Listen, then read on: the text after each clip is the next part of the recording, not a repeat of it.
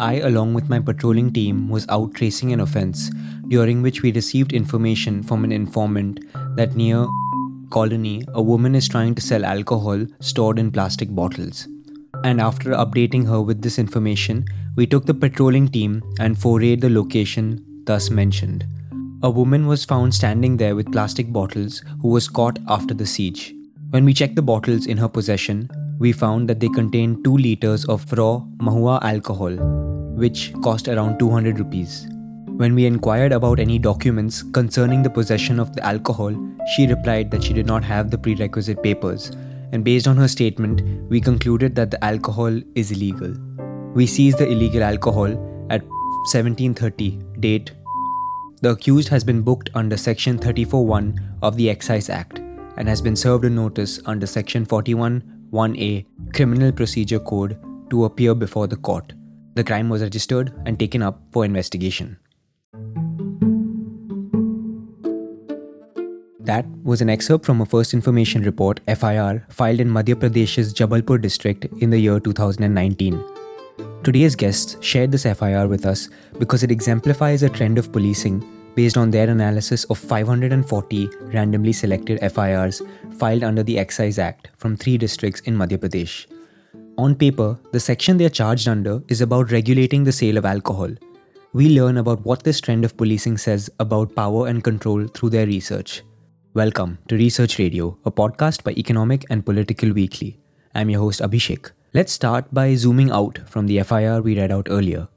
you will see that you know particularly with kuchbandiya women there will there are individual women that are charged with about like 20 to 25 cases under the excise act. That's Nikita Sonavane, the founder of the Criminal Justice and Police Accountability Project. the kuchbandiyas are a community that traditionally make liquor and in the context of madhya pradesh that's mahua. And this has been our experience of the excise act that most of these cases will result in acquittal. Three four years down the line trial hoga log jayenge peshi karne and ultimately they will be found not guilty but what you have seen is that there are 20 plus cases and counting on individual women which means once you have got a foot into the system it's a vicious cycle then there is almost no exit from it. You know which means like even if ultimately 3 4 years down the line you are found not guilty by the law of this land it means that you have been termed as being a habitual offender and you're spending the rest of your life just litigating different cases which is of course along with the sort of indignity and the violence of that is also a huge financial burden. Because you know you're like 20 plus cases which means on an average this person must have shelled out at least 2 to 3 lakh rupees on the bail sureties and getting out of these cases. And this is for selling mahua where like one pow will be like some 20 30 rupees. So you are looking at people who are shelling out and incurring enormous debts in order to be able to prove their innocence within the system only to be continuously incriminated by it. And i think this research also reflects that right? And also like this sort of characterization that these women are somewhat like the linchpin of this liquor mafia we've seen that a lot of deaths of spurious liquor in this country including madhya pradesh which last year amended the excise law to introduce the death penalty soon after this paper was published actually. You saw the, we saw that like what prompted that move was these two deaths that happened in two different districts of the state as a result of consuming alcohol and in our research of the excise act we've also seen that the licenses that are given to brew liquor in the state are predominantly to people who belong to brahmin and banya communities. So they have a monopoly over the license system. But when you see the narrative that goes in the criminal justice system you will see that these kuchbandiya women who are making mahua and selling it at like 20 rupees 30 rupees a quarter are the ones that are actually the kingpin of this mafia and are paying the price for it with about 20 or 30 criminal cases in their name and so it, it shows you it shows you right and and you all will also see that again this narrative of ये महिलाएं हैं और हमारी भारतीय इज्जतदार महिलाएं ऐसा काम नहीं कर सकती will not come into play here you know because here you are saying that then it becomes the narrative of the manipulative criminal woman who's actually weaponizing her femininity and her womanhood to carry out and to oversee this massive you know organized crime. You see why therefore you know the narrative of the criminal woman also needs to be complicated and it like we need to understand it for what it is which is that it is a manifestation of brahminical patriarchy. Nikita covered a lot, but I, I just wanted to add another sort of point. That's Srujana Bej, a lawyer and researcher formerly with the Criminal Justice and Police Accountability Project. From our excise, you know, study, like of course we found that a majority of the licenses that were being given under the act were to companies that were controlled or owned or managed by oppressor caste communities. Uh, and then you see that the policing that happens is of you know vimukta communities who are engaging in small scale traditional liquor trade. But you know like something that that was interesting that came up uh, when we were kind of doing fieldwork in our in the course of our research was that we were also told that these very same companies then have individuals that they you know pay like a nominal amount of fees to per weekly or per month. At least that was the case in the city of bhopal where they would encourage these individuals to keep an eye out for who is selling this sort of uh, traditional small scale liquor traditional liquor and and collect those and give that to you know the company management. And i think what was unsaid i mean the, the gaps that needed to be filled was that then this information is of course given to the police who then go about sort of uh, you know arresting these individuals or filing cases against them. It's that nexus that nikita was talking about where the police is a tool of maintaining that caste order. And of course we, like under the excise act it's two kinds of uh, i guess prongs of the caste system that it's maintaining right? One it's maintaining that economic capitalism for the upper caste. And two it's of course it's enforcing this very uh, brahminical sort of notion of what is uh, what are activities that are pure what are substances that are pure that one can and should consume and what are substances that are impure uh, that one should not be consuming. So, you know, the, the police really become that tool then to enforce that kind of casteist social order. And, uh, you know, the Criminal Justice and Police Accountability Project's, uh, you know, report on excise policing in Madhya Pradesh also found that you know there was also like targeted policing of certain communities and, and certain areas or certain hamlets where you see that there is a large number of uh, individuals that live in that community who belong to the uh, Vimukta community and in, in that area. And then these are also the individuals that are, you know, disproportionately charged under FIRs. Right, right. And just looking back, uh, what are the historical reasons why this type of criminalization is taking place against Vimukta communities specifically? Vimukta women's bodies today are sites of three uh, different systemic institutions of power that are operating and interacting and changing with one another. Uh, the first is coloniality, the second is the caste system, and the third, of course, is Brahminical patriarchy. So all of these are interwoven, and essentially, uh, you know, when the colonial state came to India, they were threatened by the mobility of nomadic communities and other communities who populated the margins of civilization because these communities evaded the empire's imposition of modernity and progress with their uh, unregulated lifestyles and economies, which were antithetical to the imperial capitalist enterprise, which was entirely founded on the bedrock of you know communities being sedentarized and taxed and being constantly under state control. And this is, of course, not unique to India. We know that nomadic communities in the Middle East and Africa were also forcibly sedentarized. And you know, Europe had already branded mobility, even in its own geographies, as a criminal activity and viewed it with a lot of suspicion. So when the colonial state came to India and it noticed these non-sedentary communities that were beyond, you know, this European industrial and social order, obviously there was a lot of suspicion. At the same time, when the colonial state came to India, they were trying to civilize a nation of savages and it was very instrumental for them to establish a facade of law and order because they simply didn't have the physical resources that they needed to control such a large, diverse population. And so, what they did is they identified specific communities that they believed would be ideal as proper objects of policing. And they pinned these communities as having criminal characteristics.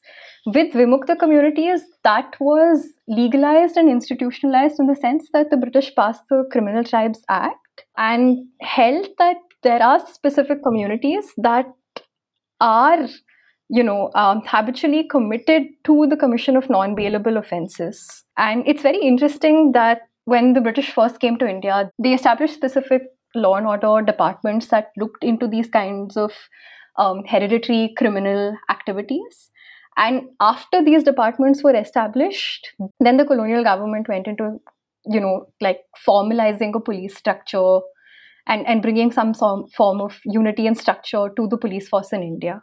So it's almost like you know the construction of criminality itself preceded the institution of the police. And of course this construction of criminality was uh, you know sort of deeply influenced by pseudoscientific notions of the existence of a dangerous class of born criminals all of which were pioneered by you know pseudoscientists like cesare lombroso in europe but a large part of the sort of ideological underpinning for this rationale of criminality itself being a hereditary trait came from the caste system. Uh, and, and the caste system is explicitly used uh, and, and cited to offer legitimacy and teleology to this notion of branding entire communities as hereditary criminals. So the British came to India, they noticed the caste system, and they said, you know, there is a profession that is assigned to each group, and there is no society without crime of course, then crime, which is conducted in such a systematic and uh, professional manner, must also be something that is practiced by communities through the caste system itself. So it was the caste system that gave the legitimacy for the Criminal Tribes Act. And it was also the caste system that helped identify which communities could easily be propped as objects of policing without a repression from society as a large, as, at large. Uh, so, of course, there is uh, that interplay of caste and coloniality that has gone into criminalizing Vimukta bodies per se, both men and women. But around the same time that the Criminal Tribes Act was established, you know, the archetype of the criminal Indian woman was also being constructed by the British col- uh, colonial government because they were also coming in with Victorian notions of female sexuality, and of course to continue that projection of you know indian women being uncivilized one major narrative uh, and archetype that they needed to construct was that of indian women being you know indisciplined immoral uh, deceitful figures who who really require disciplining. And uh, the british also enacted the infanticide act of 1870 where they essentially criminalized and apportioned the entire criminality and culpability of infanticide solely on women neglecting you know the role of the state the role of male partners and the role of the caste system as well.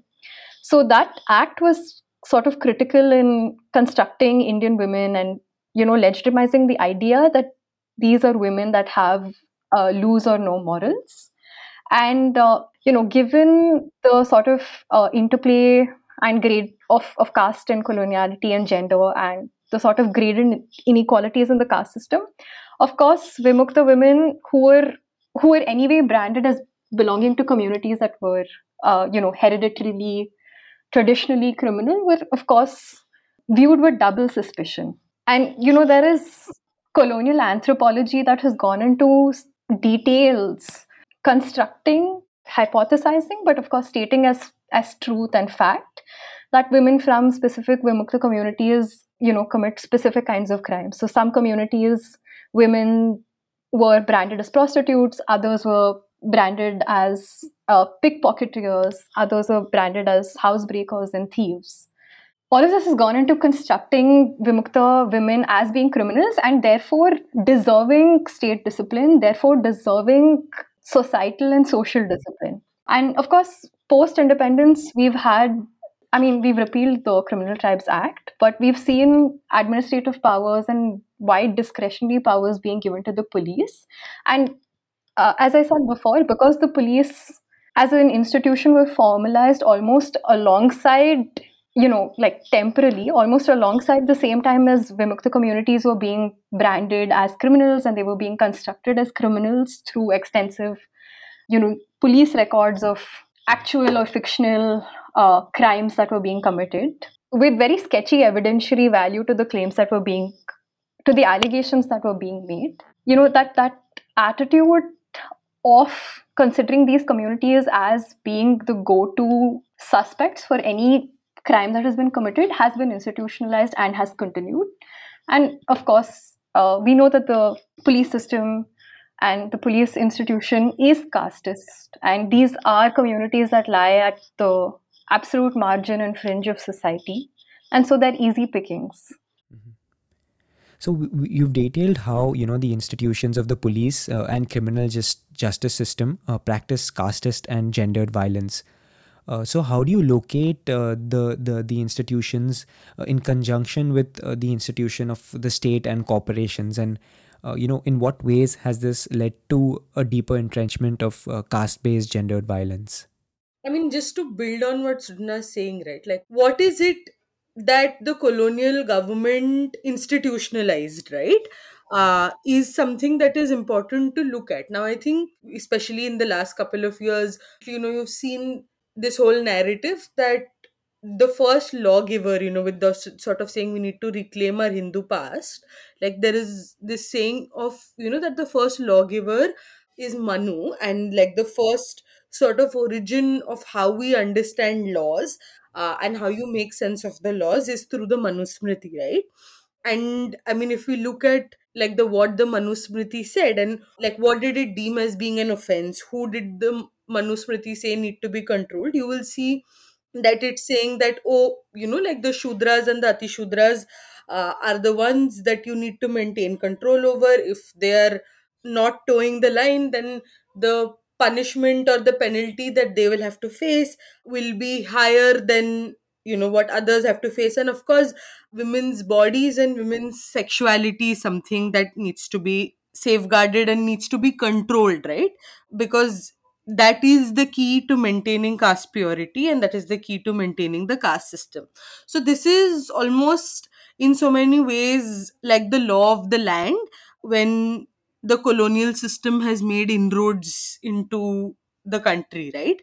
So you know when we're saying that what we are saddled with is a colonial system what we are seeing is that it's a system that has been built around these existing laws that were there right? So when the colonial government thinks that we there are some and you know borrowing from these uh, sort of pseudo scientific notions that Srujana was talking about you know of some people being criminals by birth and you know maintaining that control over society the caste system and the rationale of the caste system becomes like this sort of fertile ground in which they can root this understanding and therefore then build this system on right? So that this becomes like the sort of foundational structure on which these institutions are built. So then you when you see like the institution of the police you see that its existence is sort of synonymous with saying that we want to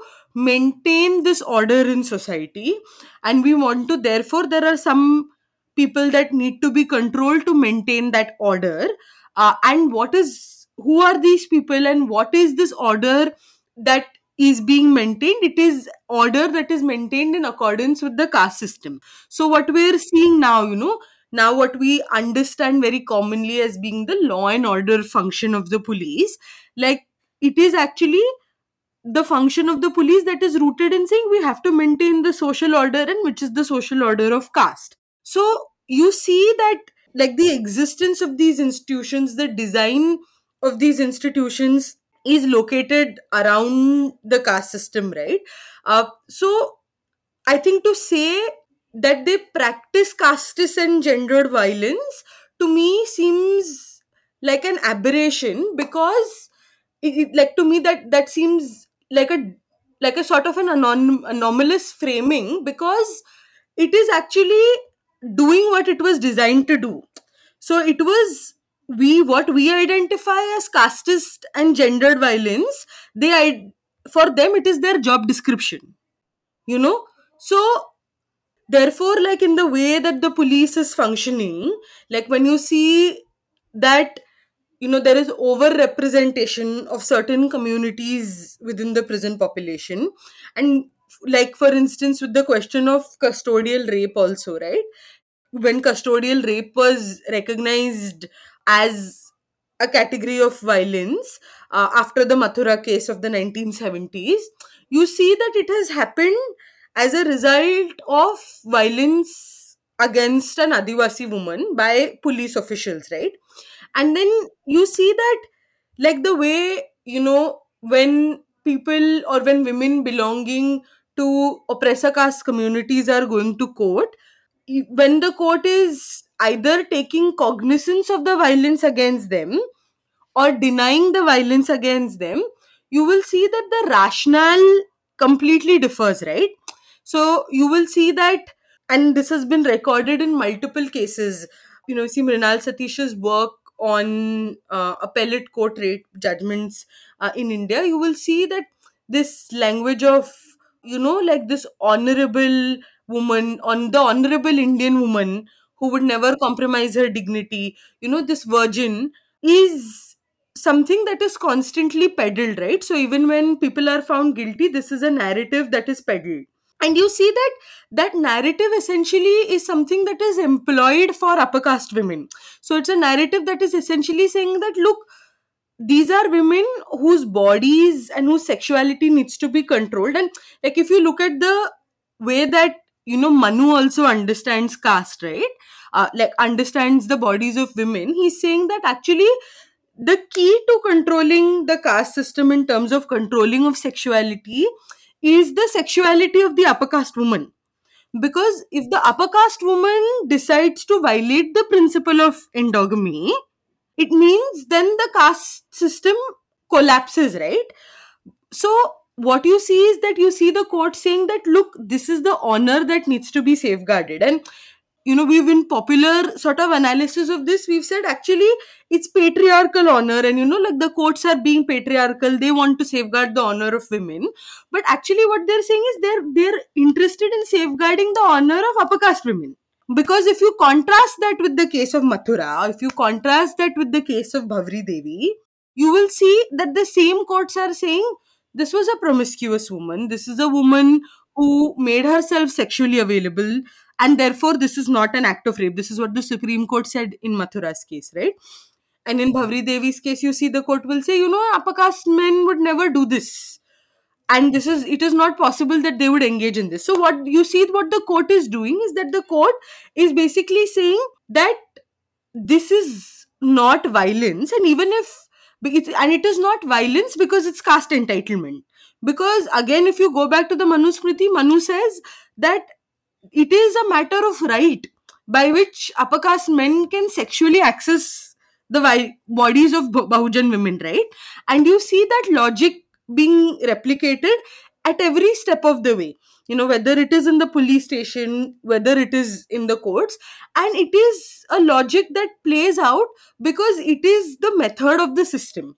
The Criminal Tribes Act is a prime example of it, right? And you know, we are expecting that and thinking that you know this is something that that this, this is an implementation issue uh, or this is an issue with the police not doing its job well when i actually think that the police is doing its job perfectly well. It is the problem the problem lies with us that where we that we don't understand like i was saying earlier what their job description is. Several years ago there's a statue of manu outside of the rajasthan high court. Uh, and there were these three women all from Bahujan communities uh, who tried to desecrate that statue. And this these women were of course then charged for destruction of public property.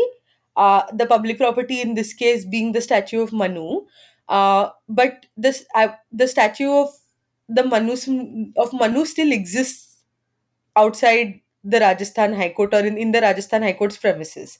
So I think it shows us that what is the kind of value or what is the kind of uh, you know system that we are trying to safeguard with the law right it is it is ultimately the legacy of manu that we are trying to uphold and that those who are challenging the legacy in any way are then criminalized Right, right. And and could we uh, understand these processes of criminalization and how they are different uh, now, uh, if if at all, from before? So, like the institution of caste is not a static institution, right? With the habitual offenders provisions, right? So, you see that five years, half a decade after uh, independence, the Criminal Tribes Act is repealed, and you see that it's replaced with these habitual offenders provisions. Now, on the face of it, they're not saying there are some communities that are criminals by birth, but you see that what it is doing it, it is replicating that sort of logic to say that okay there are some people uh, who are constantly committing these crimes and therefore we need to keep control on them. There needs to be surveillance. Uh, and essentially it what you see is that it's the same communities that in 1952 got decriminalized being now thrusted into this new category of habitual offenders. And it is also a category that is because it is far more nebulous it's not classifying like i was saying certain communities and what it also says it gives the police a lot of discretionary powers. To decide who in their jurisdiction can be considered to be a habitual offender. So then the parameters will also differ from you know who according to who the police deems fit right to be a habitual offender. But now it comes to how the discretionary power of the police is being exercised right? So if we go back to what we were discussing earlier which is to say that this is an institution whose origin story is to maintain order and which is the social order of brahmanism then the discretionary power that is being utilized is also being utilized in the same manner which means that you know the same vimukta communities are now being termed as criminals under these habitual offenders provisions. So you see in bhopal which is where we are based you will see you know people from the pardhi community kanjar community kuchbandia community being termed as habitual offenders, having to go to the thana on a weekly basis to give attendance, being subjected to surveillance, their movements being tracked, you know, sort of functions, family functions are something that they have to get permission from for from the local police. You will see that sort of architecture of surveillance and you know life pre 1952 continuing even post 1952 right? And now what has also happened is that with this habitual offenders provision we were we're also seeing that there is another veneer that has been added to it which is the veneer of technology. We've taken objectivity several steps further to say well yeah you, you know the, the police can exercise its discretion to target certain communities that is still in popular understanding recognized as exceptional violence and you know exceptional misuse of discretion. But let's say for argument's sake that is also true. And we need to address what is quote unquote the issue of human bias. So what do we bring in now? We bring in technology. Because what human beings can do wrong where human beings will err technology will not. So now we need that objective veneer right?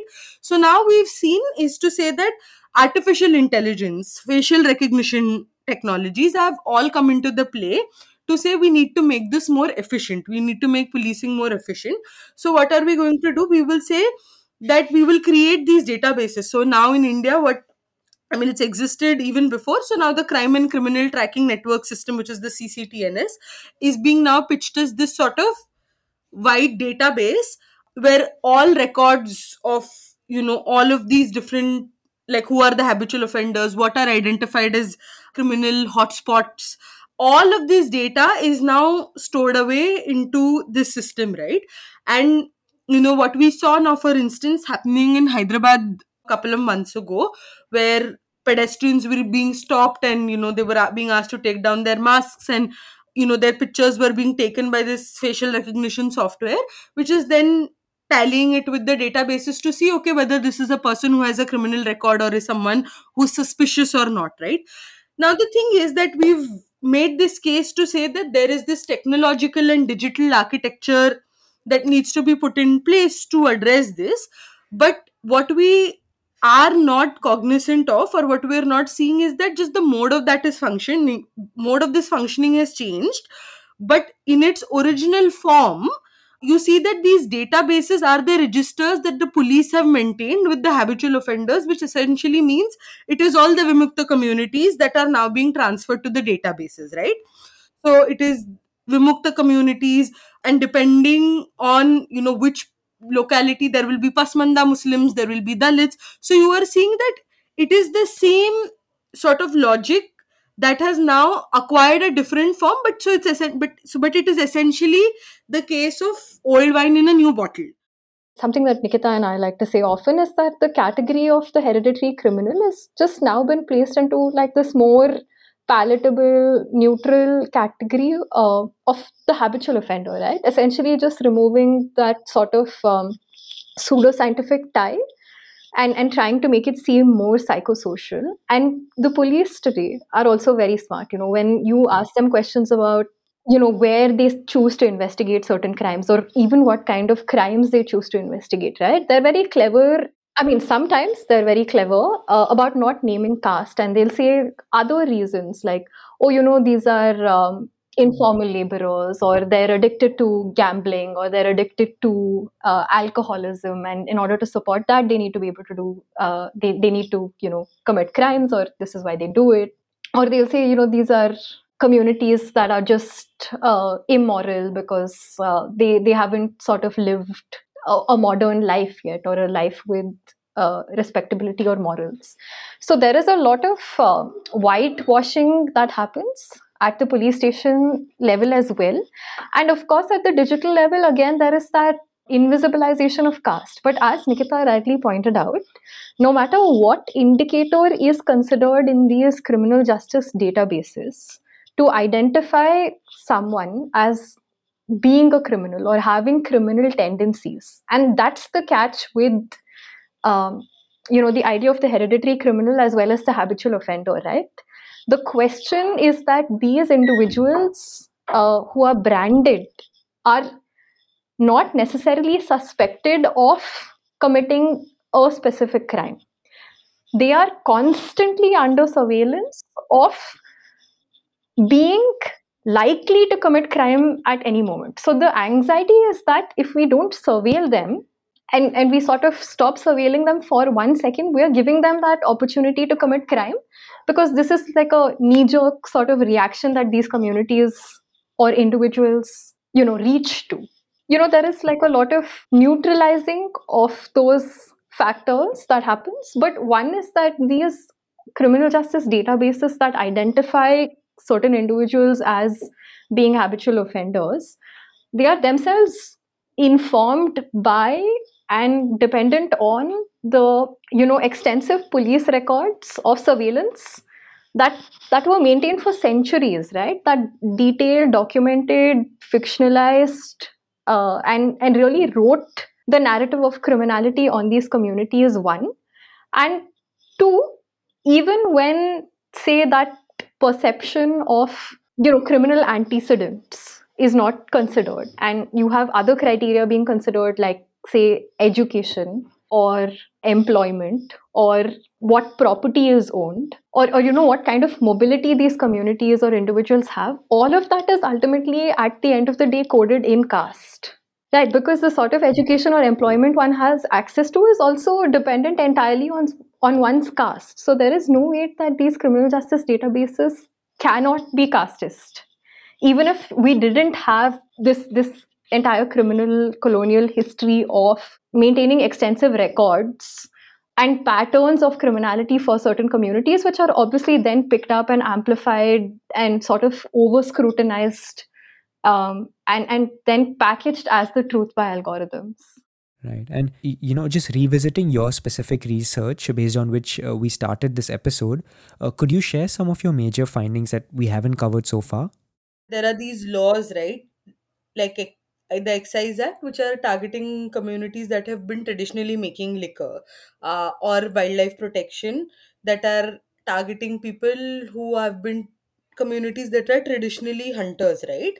So, what you're seeing is one outcome of this is incarceration you know you you think the police arrest you and we look at prison numbers and we say ki acha over representation hai you know there is over representation of marginalized communities in the prison population so on and so forth.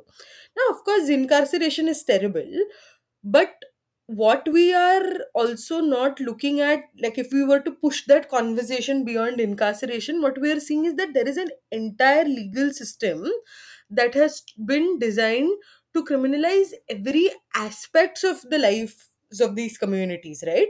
So whether it's the excise law and the wildlife protection act whose examples i had cited that you know will target people's livelihoods. Being termed as a habitual offender and being termed as a as someone who's deemed criminal basically the principle of innocent until guilty doesn't exist for you. It's been turned on its head. You're guilty until well you're proven guilty by the law. You know even the possibility of having a life you know even if i were to say ki chalo the state is targeting me for making traditional liquor. So i am going to get rid of my traditional occupation and i'm going to say try to access education and get another source of employment for myself.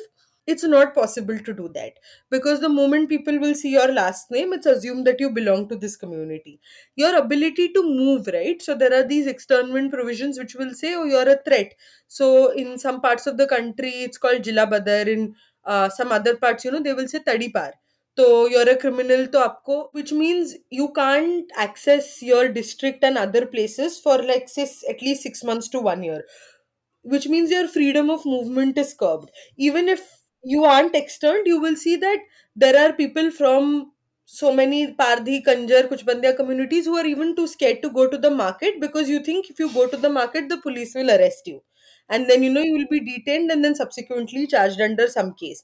If you're a child, you can't access education because there is, of course, the sort of caste based discrimination that you're subjected to in schooling, but also means that you know you're picked up by the police so very often, even as a minor, that you're forced to drop out of school so what we are seeing is that there is a 360 degree impact on people's lives so what we are seeing if, as incarceration yes that's a problem but incarceration is a subset of this. Just because people are not imprisoned does not mean they're not living a life of imprisonment and not living under the specter of that criminalization. And i think there is an entire legal system and an entire architecture that is designed to make sure that people are constantly living under the fear and specter of this constructed criminality all of the laws that we're referring to, right? They're just added arsenal for the police to be able to sort of extort these communities for money. And all of these laws come they come with a hyper visibility of the bodies of Vimukta individuals in any kind of public space. Um, I think for me, when when I had a conversation with somebody that belonged to the community, like one of the most jarring things that I'd heard was that this person he'd been, you know, put in jail and he was arrested on on a false case. And he said that once he returned from jail he didn't have the courage to go to the local tea shop for a couple of months because he was that that constant terror institutionalized terror of being hyper visible in public spaces and then being subject to scrutiny being subject to questioning being subject to surveillance uh, by the police uh, is just 24 by 7 365 as nikita was saying. And any sort of you know mobility economic or just spatial that these communities have comes with additional scrutiny because the assumption is these are criminal communities these are immoral individuals. If they have acquired any kind of wealth it, must have been done in illegal ways. And of course, there is an entire universe of laws that are you know criminalizing the livelihoods and the traditional livelihoods of these communities so you're not allowing them to practice their traditional livelihoods but you're also not allowing them to access education or to be equal members in society and you know the the sort of uh, stigma of criminality is is now just pervasive even amongst ordinary members of society, right? Because if one is constantly being checked, called for uh, regular check-ins by the police, uh, if one is constantly being picked up for questioning, if there is, you know, a case of uh, housebreaking or theft, or if, uh, or if one's presence just invites like that, that consequent police presence, then of course, you know, options for employment, options for pursuing education also diminish drastically, right?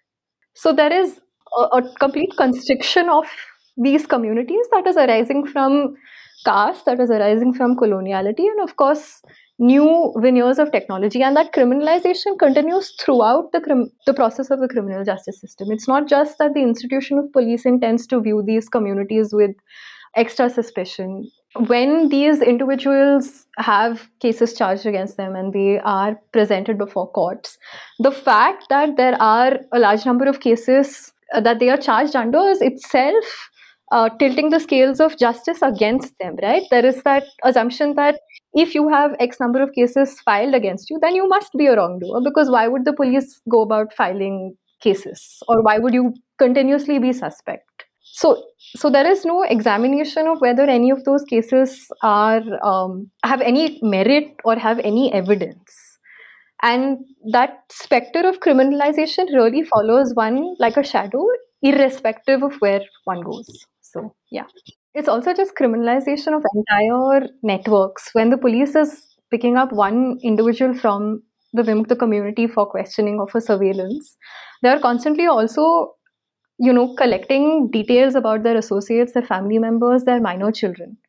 So even even if only a cup a few individuals in the community are put on police records as habitual offenders uh, the the sort of uh, i guess local knowledge that the police is maintaining whether in records or off records is that of entire networks of friendship family and, and community Mm-hmm, mm-hmm. Yeah, definitely. And I think uh, one thing that was also uh, very um, mm, well explained in, in the article definitely was the use of um, sexual assault uh, by Savarna cis male and this entire system as a form of uh, retribution to uh, subjugate women. And there were several examples, but I thought one uh, where you've spoken about uh, how in 2007 in the Betul district, if I'm saying that correctly, of Madhya Pradesh, uh, how this the murder of uh, an upper caste woman was pinned on people from the Vimukta Pardhi community.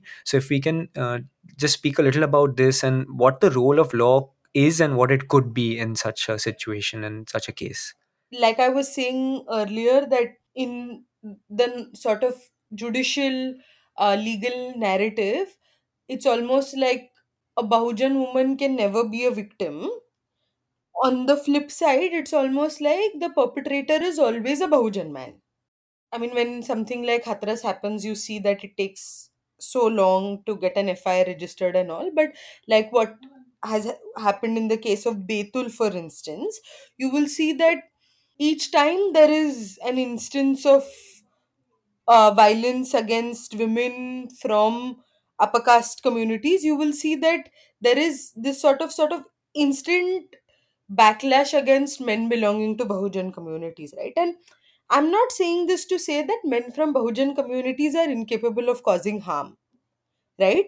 But I am saying this to say that there is the way that the wheels of the system churn, you will see that there is that instant backlash, and regardless of whether you know the harm has been established or not, in which I mean that whether it's until it's proven or not that these individuals are the ones who are the perpetrators, you will see that very swiftly things have moved and uh, retribution has been achieved, right?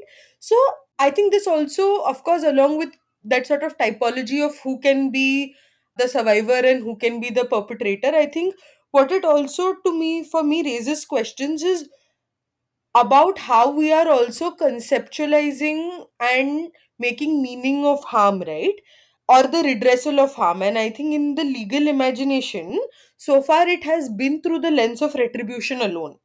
So even after 2012 the gang rape of jyoti singh pandey you saw that there was you know this push for saying oh we need stringent criminal laws. We need uh, the death penalty right so it has been of course it has been to the detriment of Bahujan communities only but it has been very heavily focused on this so to answer your question about whether there are avenues within the law uh, to think about this I think yes, for sure, but I don't think there are avenues within criminal law for it. You know, and that is the only sort of avenue that we have explored thus far. Which is the which is to say that each time there is harm of any kind, whether it is somebody violating the lockdown or somebody engaging in sexual violence, the only response to that is to arrest and incarcerate them. So I think like all of these learnings, particularly after 2012, I think should now push us to think okay, what are the ways in which we apply our mind to thinking about the law beyond criminal law and also thinking about how we can actively decriminalize, right? So we also have to think about whether every kind of harm or every kind of aberration needs to be responded with retribution and pen like for instance in this country if two people are found playing cards on the road they can be charged under the gambling act, and be incarcerated for a month. Now the question is even if let's say for argument's sake we were to assume that two people playing cards on the road is a problem is the response to to it incarceration? Like it's it's almost like that sort of one stop solution. So i think one way of also i think for if we are going to move beyond criminal law dependence on it has to reduce right? To say how we can also think of addressing harm and i mean and this work has happened. Like we've seen this particularly happen you know in the us in the context of like thinking about restorative justice right? To say that yes how can you not just think about conceptualize redressal of harm beyond retribution but also how you can more effectively center the harm that has been caused to the survivor. So i think even in terms of the law like say for instance with the lockdown you know in india when people were beaten up by the police so many people were incarcerated you know as part of our pandemic police study we found that most people that were arrested by the police were for these really low level offenses like gambling as i mentioned earlier or you know pedestrians walking without a mask. But you know in several other jurisdictions there were people who were fined for instance. Or they had to like say undertake some sort of community service or things like that. So i think it is possible within the framework of the law to think about this. You know we've done this with the domestic violence act. You know in the domestic violence act the woman can go to the court and say okay this man is making my life miserable and the court cannot order a protection order which means that you know he cannot hover around the woman he cannot be in the same place as the woman. So you are addressing the harm without saying that this harm can be addressed by only throwing the man in the jail. Like we have found ways around moving outside of this trap of retribution and criminalization and i think there is possibility for that but at the same time like i was saying it's also important to think about and expand our imagination beyond this system also right? Uh, which is what like these instances of restorative justice and transformative justice which are also rooted in the idea that this violence is happening for more fundamental reasons right? Like people are there are other systems of support that are non-existent which are pushing people to even perpetrate this harm and it's seeking to address those fundamental causes of this and not merely just tackling the symptom of it like we are trying to do with the criminal justice system and i think there is a lot of that work that needs to be done and we have a long long way to go Yes, yes. I think I think the details you've shared really go beyond uh, the articles uh, that uh, you've published uh, in EPW and help us understand how the law and the police are operating uh, on the ground. Um, just looking to the future, uh, what are mechanisms that could be useful to hold public officials accountable, uh, and what are other ways uh, you know that w- through which we can counter uh, the ongoing criminalization of Vimukta communities?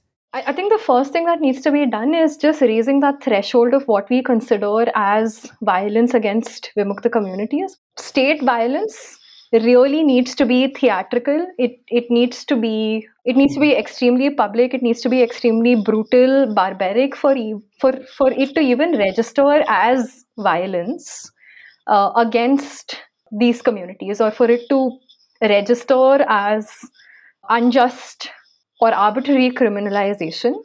I think that the, the larger problem is that the criminalization and the sort of state violence that is seen against these communities is very insidious. It is extremely normalized and it's extremely procedural. So I think the first thing to do is to raise that threshold of what we consider as violence and, and harm against these communities. And I think that the second thing to do is to to start repealing the laws and start putting injunctions on the sort of discretionary powers that the state and the police have over dictating the lives and the livelihoods of these communities.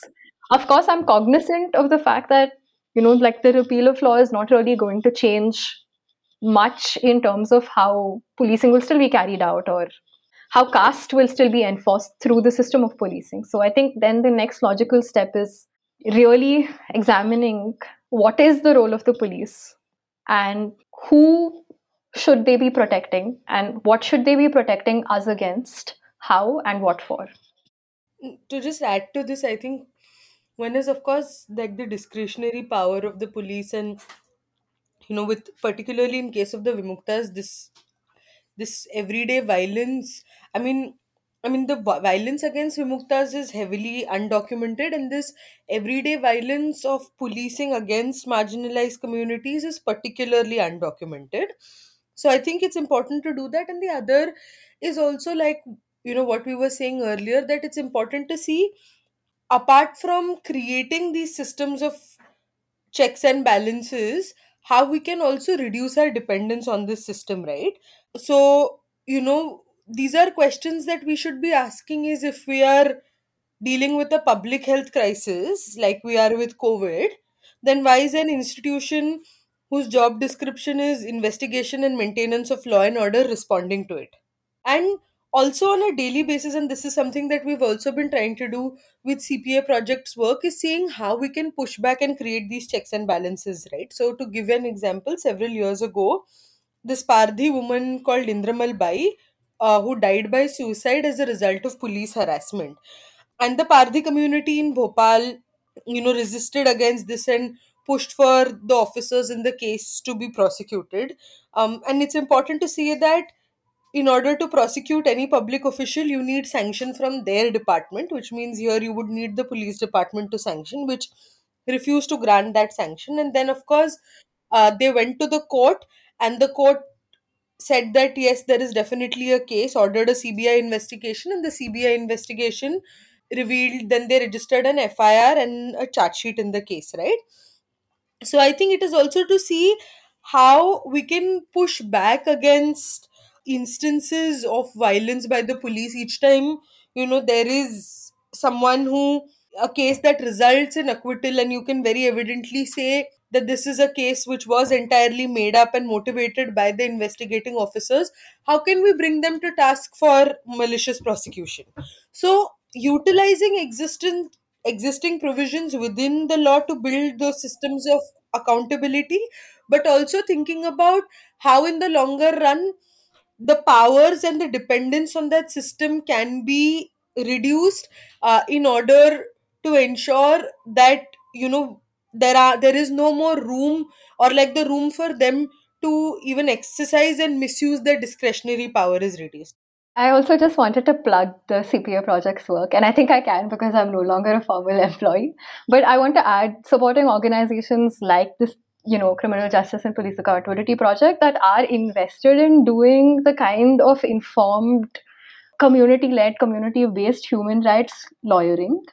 Uh, and, and providing that sort of uh, building, you know, investing institutional resources and immense personal resources in building the kind of networks within communities where they are also feeling you know supported by like the larger civil society human rights lawyering ecosystem to pursue you know action. To challenge that status quo of impunity against impunity for uh, police officials. So I, I do think that investing resources in in you know examining the kind of work that the CPA project is doing and supporting that work and seeing how the principles that organizations like the CPA project are promoting to other contexts and to other geographies is also something that I, I would consider uh, equally important.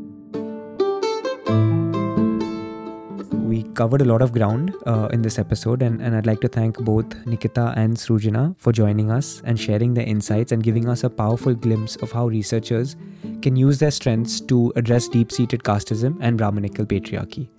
I'll share links to articles we discussed in the show notes. Also, uh, their article, which was co written by Ameya Bokil, was a part of a specially commissioned series of seven articles published in EPW Engage on the state of NT DNT communities in India. I recommend looking into those too, and I've shared links in the show notes. As always, do share your feedback with us via any of EPW's social media handles or email us at social at epw.in. Take care and thanks for tuning in.